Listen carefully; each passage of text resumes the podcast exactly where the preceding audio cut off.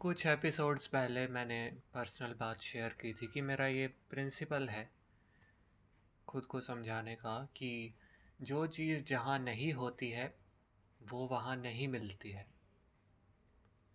अब इसी बात को आप घुमा कर के देखिए तो जो चीज़ जहाँ होती है वो वहाँ मिलती है। कोई चीज़ अगर कहीं पे मिलती है तो उसका वहाँ होना स्वयं सिद्ध होता है। कॉमन सेंस की बात लगती है, active voice passive voice type, परंतु विचार करके देखिए ये तथ्य कि आप किसी मनुष्य से वासना विहीन मोह विहीन होकर के सच्चिदानंद रूपी प्रेम कर सकते हैं। इससे ये सिद्ध होता है कि उस मनुष्य के अंदर सच्चिदानंद विराजमान है। ये एक प्रूफ है आत्मा की एग्जिस्टेंस की तरफ। अगर आप बाय चांस नए नए लिसनर हैं हमारी पॉडकास्ट के तो शायद ये बातें आपको अभी समझ नहीं आ रही होंगी। मैं स्ट्रांगली सजेस्ट करूँगा कि कोई बात नहीं, इन बातों को अपने मन में रखिए, धीरे धीरे आ जाएंगी। इस स्टेटमेंट का एक ऑब्वियस सा काउंटर आर्ग्यूमेंट भी है कि हमें जो चीज़ दिखती है वो ज़रूरी नहीं वैसी हो, हमें उस चीज़ के वैसे होने का धोखा भी तो हो जाया करता है।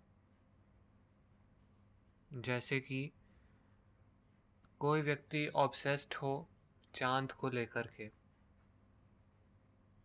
तो उसे वाइट पेपर से बना हुआ, वाइट पेपर को काट करके बनाया हुआ गोला चांद जैसा लग सकता है। तो उस मनुष्य को तो वहाँ पे चांद मिल गया टेक्निकली, परंतु चांद वहाँ पे है नहीं। तो इस बारे में विचार करके क्या निष्कर्ष निकाला जा सकता है? इस गोले में चांद का अस्तित्व नहीं है, ये बात ठीक है, परंतु चांद में गोले का अस्तित्व तो है। यदि चांद किसी दिन गोल शेप का ना दिखाई दे तो उसे देख करके हम कहेंगे कि आज चांद नहीं दिखा है, ये कुछ और ही चीज़ दिख रही है, हो सकता है ये कोई और प्लेनेट हो, या फिर अगर ये चांद भी हो तब भी इसके पीछे कोई कॉस्मोलॉजिकल फिनोमिना हो रहा होगा। तो साइंटिस्ट उसको डिस्क्राइब करने के लिए इस वाली फॉर्म को कुछ और ही नाम दे देंगे। तो मतलब बेसिकली जो हमारा लिटरल कॉन्सेप्ट है चांद का वो अप्लाई नहीं हो पाएगा अगर गोल शेप उसमें ना हो। इसी तरह कहा जा सकता है कि चांद में वाइटनेस भी है, चांद में ठंडक देने के, शीतलता देने के गुण भी हैं। काव्यात्मकता और दार्शनिक विज्ञान को मिलाकर के कहें तो ऐसा लगता है कि चांद जो है वो एलिमेंट्स में बंटा हुआ है। गोल शेप एक प्राइमोर्डियल एलिमेंट है जो कि एक बेस बनती है चांद की परसेप्शन में। वाइट कलर एक प्राइमोर्डियल एलिमेंट है जो कि एक बेस बनता है चांद की परसेप्शन में। वो जो पागल आदमी है जिसने कि कटे हुए कागज़ में चांद देखा है, अगर वो कागज़ स्क्वायर शेप में कटा होता तो शायद उसको वो चांद दिखाई ही नहीं देता वहाँ पे। अगर वो कागज़ काले रंग का ग्लेज्ड पेपर होता तो भी वो पकड़ लेता शायद कि ये चांद नहीं हो सकता, ये काले रंग का तो चांद के आसपास का आसमान होता है रात को। पागल व्यक्ति का एग्ज़ाम्पल मैंने बहुत ही सोच समझ करके लिया है, और सोची समझी बात यह है कि जिस व्यक्ति को प्रेम होता है वास्तविकता में वो पागल ही होता है। समझाता हूँ, भगवान ने ये इच्छा की कि उनको कुछ आत्माएं जो हैं प्रेम करें, परमात्मा ने आत्माओं से ऐसी इच्छा की तो उन्होंने आत्माओं को दुनिया दे दी और साथ में धर्म बना दिया कि दुनिया की ये वाली चीज़ जो है वो इस प्रकार का साधन बन सकती है धर्म पालन में और भगवान तक पहुंचने के में और ज्ञान तक पहुंचने में। साथ ही में माया शक्ति भी है ही भगवान की खुद की, जिससे कि आकर्षण भी हो जाता है इनके प्रति, साधनों के प्रति।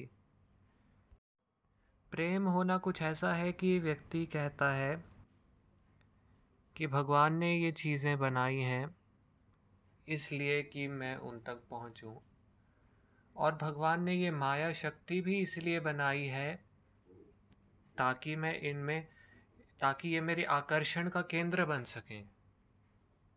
तो इसमें भी भगवान की मर्जी ही है, तो मैं दोनों की दोनों चीज़ें ही करूँगा।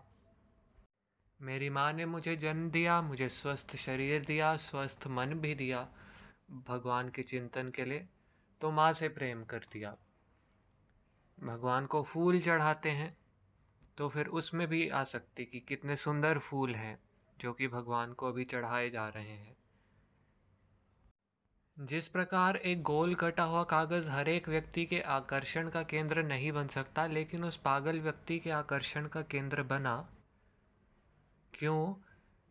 क्योंकि वो गोल कागज़ अपने आप को रिप्रेजेंट नहीं करता उसके मन में, वो गोल कागज़ चांद के कॉन्सेप्ट को रिप्रेजेंट करता है। उसी प्रकार एक भक्त का प्रेम ऐसा होता है जो कि फूल में फूल ही नहीं देखता, वो फूल को भगवान का कॉन्सेप्ट, भगवान के कॉन्सेप्ट की रिप्रेजेंटेशन मानता है। सिर्फ फूल ही क्यों, वो समाज की, संसार की घटिया से घटिया चीज़ में भी कहीं ना कहीं भगवान के कॉन्सेप्ट की रिफ्लेक्शन देख लेता है। बस ये है कि स्वाभाविक रूप से वो अधर्म से दूर रहता है, क्योंकि ऐसा करने की भगवान ने नीति दे रखी है। परंतु उनसे भी उसे कोई ऐसी घृणा या द्वेष भावना नहीं होती कि ऐसी चीज़ें क्यों हैं। ये तो खैर आस्तिकों की, भक्तों की बात थी, परंतु भक्ति विहीन भी तो सच्चा प्रेम होना संभव ही है। ऐसे प्रेम का ये लक्षण होता है कि ऐसा प्रतीत होता है कि ये जो व्यक्ति है ये कुछ, इसमें एक क्वेस्ट ऑफ अननोन है।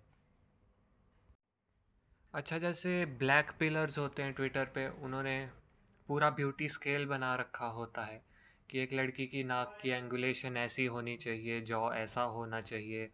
इस बेसिस पे पूरा एक स्कोरिंग सिस्टम बना रखा है कि आउट ऑफ 10 एक लड़की के चेहरे को कितना स्कोर दिया जा सकता है, लड़के को कितना दिया जा सकता है।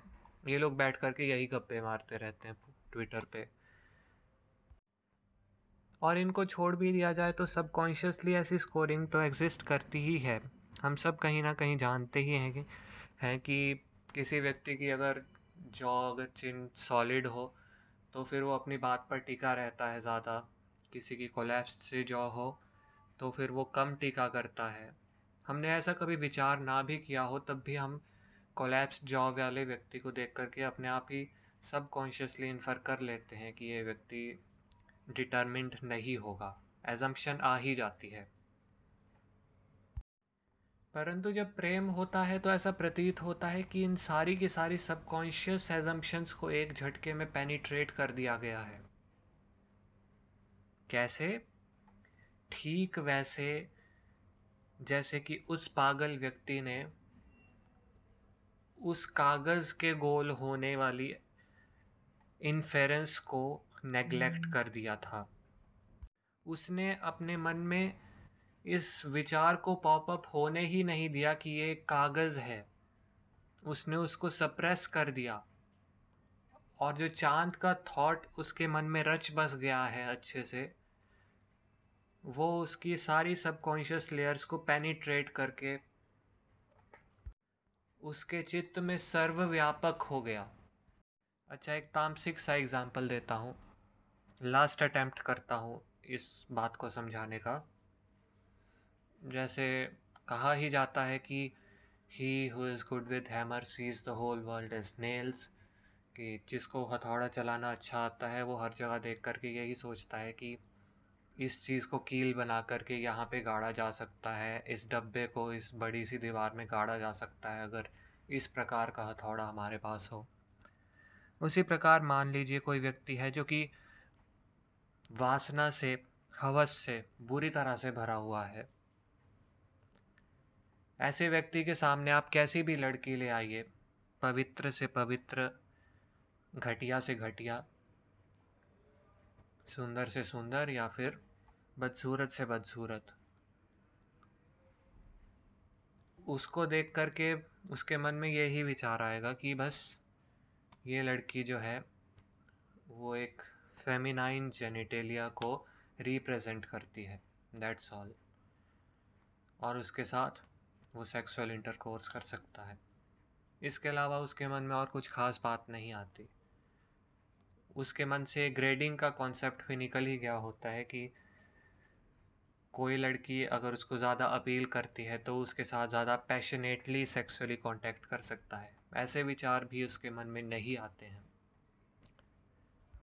और जैसा कि हम पहले भी कई बार सिद्ध कर चुके हैं कि प्रेम जो है वो लस्ट जैसे प्राइमल ड्राइव से पीक ऑपोजिट है, जहाँ लस्ट अपने वेग के कारण ये बाहरी डिफरेंसेस के परसेप्शन को हटाने का काम करती है, उसी तरह प्रेम जो है वो जिस मनुष्य से हो जाए वो उस मनुष्य के मनुष्य होने के कॉन्सेप्ट को कहीं ना कहीं हटा देता है। और नास्तिक व्यक्ति भी हो, उसको भी प्रेम हो जाए, उसके मन में ये बात डाल देता है कि ये जो व्यक्ति है, इस व्यक्ति से जो सेंसरी स्टिमुलस मिल रहा है, या फिर यूँ कहिए कि इस व्यक्ति का जो कॉन्सेप्ट है वो ब्यूटी को रिप्रेजेंट करता है, वो गुडनेस को रिप्रेजेंट करता है। ठीक वैसे ही जैसे तामसिक व्यक्ति के लिए कैसी भी स्त्री हो वो बस स्त्रैण जनानांग को रिप्रेजेंट करती है। चलो, काफ़ी हो गया आज के लिए। अगर आप इस टॉपिक को और एक्सप्लोर करना चाहते हो तो मैंने रिसेंटली कुछ महीनों पहले, मेरा अभी जो बिजी वाला फेज़ चला है उससे पहले, परिजाद नाम का एक सीरियल है, पाकिस्तानी ड्रामा है एक्चुअली, यूट्यूब पे वो देखा। उसमें जो परिजाद हीरो है उसको जो पहली लड़की से प्यार हुआ होता है, शायद उसका नाम नाहिदा था, उसको लेकर के उसके मन में गुडनेस का, ब्यूटी का कॉन्सेप्ट बन गया होता है और फिर इसी आधार पर कहानी घूमती है। तो मैं आपको सजेस्ट करूँगा कि अगर आप एक्सप्लोर करना चाहते हो, ना करना चाहो तो आपकी मर्ज़ी, तो आप इस सीरियल को देखो और इसी नज़रिए से देखो। ये सीरियल थोड़ा डायनामिक सी स्टोरी वाला है, इसलिए इसके ट्विस्ट एंड टर्न में उलझ सकता है कोई व्यक्ति, परंतु अगर आप शुरू से लेकर के एंड तक अपना माइंडसेट ये ही बना करके रखिए कि मुझे वो जो फ़र्स्ट हीरोइन थी, अगर नाहिदा ही नाम था उसका, तो इस पूरे के पूरे सीरियल में मुझे परिजाद और नाहिदा का जो कांटेक्ट था इनिशियल, उसके ट्रेसेस ढूंढने हैं। तो फिर आपको जो मैंने आज के पॉडकास्ट में बताया उस थॉट के एक एक इंच की जानकारी आत्मसात हो जाएगी। कुछ एपिसोड्स पहले मैंने पर्सनल बात शेयर की थी कि मेरा ये प्रिंसिपल है खुद को समझाने का कि जो चीज़ जहाँ नहीं होती है वो वहाँ नहीं मिलती है। अब इसी बात को आप घुमा करके देखिए तो जो चीज़ जहाँ होती है वो वहाँ मिलती है। कोई चीज़ अगर कहीं पे मिलती है तो उसका वहाँ होना स्वयं सिद्ध होता है। कॉमन सेंस की बात लगती है, active voice, passive voice type, परंतु विचार करके देखिए